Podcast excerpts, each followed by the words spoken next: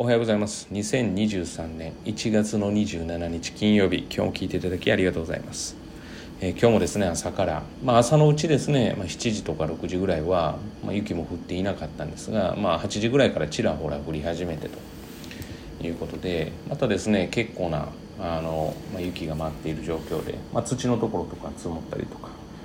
まあ例年に比べてやっぱ珍しいのかなというふうには思っています、まあ、これも冬の一環ですからね。まあ、温暖化っていうのを言われてますが温暖化というよりも異常気象っていうふうに言った方がいいのかもしれないですよね。まあ、という状況が続いております。えー、で、まあ、今日の話題なんですけれども、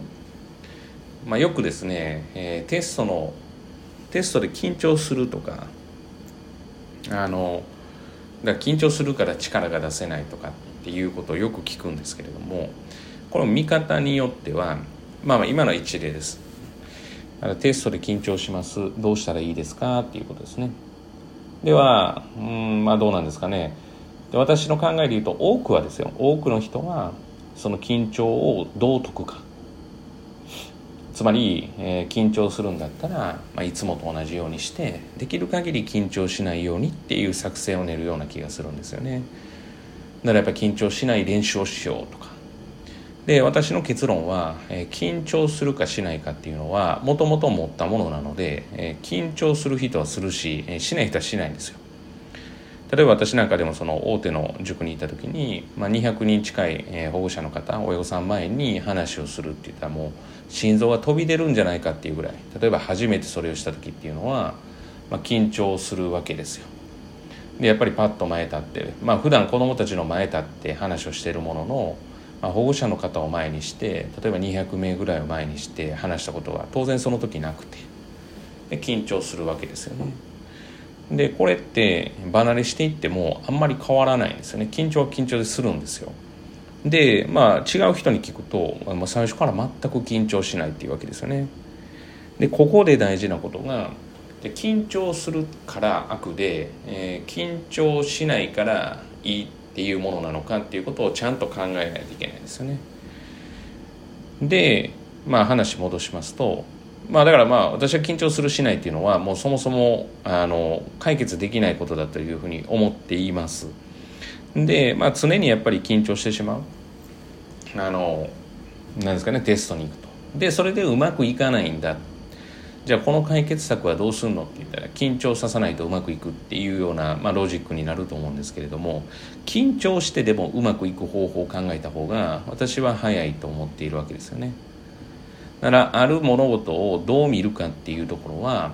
まあ、非常にそこは大きくて緊張するのは、まあ、例えばその今の緊張の話で言うとしてしまうと思うので緊張しても例えば9割取れる力をどういうふうに養っていくかというか育てていくかっていうことが、まあ、大事じゃないかなというふうに、えー、思っています。なのであの決してですね例えばそのミスの話もそうです。観点を変えるというか見方を変えるべきだというふうに思っていて、まあ、よくミスがあって、まあ、70点になるんです。本当は80取れたんですけれどミスがなければっていうふうに言うんですけれどもまあ、じゃああの全員にお聞きします。私自身にも聞きたいと思うんですけれどもミスしないってあるんですかね？そもそも。当然ミスしてはいけない場合もあればまあそういうシチュエーションも当然ミスが絶対許されない場面もありますけれども例えば5教科をまあ連続で例えば試験を受けて、まあ、最後はまあ一般入試であれば英語ででその英語でまあだいぶと集中力もそがれてやっていく時に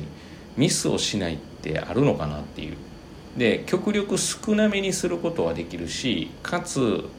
私はやっぱり着眼点としてはミスをしてもうまくいく方法を考えた方がいいと思うんですよね。どうやってミスなくしたらいいですかって、まあ、これもおそらく以前のどこかのポッドキャストで言ってると思うんですけどどうやってなくしたらいいですかって。なくすことよりもあるあってもいいような対策をするべきかなと思うんですよね。だからまあ減点法で要は点数はつけられる加点法ではないので100がマックスになってしまうのででも本当は勉強とか物事って100がまあ合格点ではなくてそれ以上まあ加点で120130140点っていうのがあってでそれを人生においてこう目指してやっていくっていうのが本当だとは思うんですけれどもでもこうテストっていうことで言って100点満点の減点法なんてだからミスを完全になくしてパーフェクトを目指すっていったら全ての教科100点取る人ですよね。でその勉強すれば確かに90点取れるとかはあるんですけれども一つぐらいのミスはいいやではなくてそもそもミスする可能性があるわけだから今まで100勉強してたのを120にカバーするわけですよね。だから、えー、まあ言ってみて、まあ、まあ100から120って分かりにくいんで9割しか勉強できてなかったものを10割にやっぱり切り替えることが大事ですよね。で10割に切り替えることで、えー、ミスはいつも通りするんだけれどもそのミス以外で間違ったところを減らすことで、まあ、得点が狙えるっていう発想があるわけですよねだからミスで落とすとか例えば緊張して落とすとかっていうのはあの着眼点をやっぱ変えてあげるべきだというふうに常に思っています。まあ、これはですね、まあ、仕方がないです減点法で、まあ、日本人的思考で言うとやっぱり悪い方に目がいくので悪い方っていうのが今のロジックで言うとミスとか緊張に行くわけですよね。でもミスすることって、まあ、当然シチュエーションによっては悪いことですけれどもまあ、私からすると気づきを得られるので必ずしも短所な面だけではないと思うんですよね。まあ、長所な面も、まあ、少なからずあると思うんです。で、まあ、緊張はって言われたら私は別に緊張してもあのなんですかね土壇場ですごいミスをやらかしたとかはないのでまあさあありますよ。ミスはあるんですけれども別にその緊張がそれを要は誘発したっていうわけではないと思っているので、まあ、ある程度の緊張感ってやっぱりその終わった後の達成感すごく大きいですから私自身は結構緊張することは好きではあるんですよね。でももう緊張しないってことはないわけです。なので全ての物事ですよね。に関して違う視点から見てあげたらいいなっていうふうには思います。やっぱり押してダメだったら引いてみようということですよね。そういう観点から見るともしかしたら解決の糸口が見えるかもしれないですし心が穏やかになるかもしれないですよね。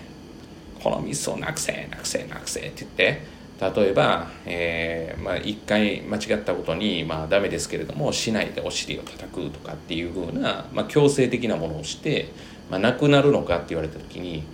もしかしたら本質が変わらないとミスがなくならないかもしれないわけですからもうだし時代的にそれも違うし逆に緊張感が増してミスしてしまうってことだってあるだろうし。そしたらやっぱ管理っていうよりも、まあ、どうやってそれを一緒に考えて乗り越えていくか。で本人が本当にですね気づいた時。いやもう本気で100点取りたいんだっていうふうになったらミスが許されないわけですから。100点取りたいと思ったらミスが許されない。じゃあミスしないようにはどうしたらいいかって初めてそこでおそらく意識するんですよね。で初めて意識するからこそ要は自分でどうしたらいいかを真剣に考えるので。そうすると今までのアドバイスも、まあ、当然生きてくることもあれば、まあ、そこからのアドバイスを、まあ、吸収していくもうスポンジ型ごとく吸収していってそれを達成しようとするのでぜひぜひその視点を変えてっていうことはまああの知っていただくともしかしたら役に立つのではないかなっていうふうに思います。えー、本日は以上です。今日も聞いていただきありがとうございました。よろしければですね、えー、このチャンネルの登録、えー、もしくはですね、え Spotify と、え Apple であれば、えおそらく星をつけて、えもらえる、星をつけるところがあると思いますので、よろしければ評価として評価をしていただければ嬉しく思います、えー、評価をしていただいて、えー、何か起きるのかっていうことを全部お話しておきますと、えー、評価をしていただくことで、え私がそれを見ておおとこういう反応かっていう反応があるので、えやる気になるっていうだけです。なのでいやいやいや、まあ、聞いてるけどお前は喜ばしたくないんだとかっていう方はつけられない方がいいかもしれないですよねはい、ということで、えー、ありがとうございました、えー、今日もですね、昼からは雪が止むような予報だったんですけれども、どうなんですかね、なんか降ってる様子を見ると止むのかなみたいな、西の空、北の空見ると止むのかなっていうふうに思ったりするんですが、皆様もお気をつけください。今日も一、えー、今日の一日ですね、皆様にとっていい一日となることを願いまして、また次回お会いしましょう。では、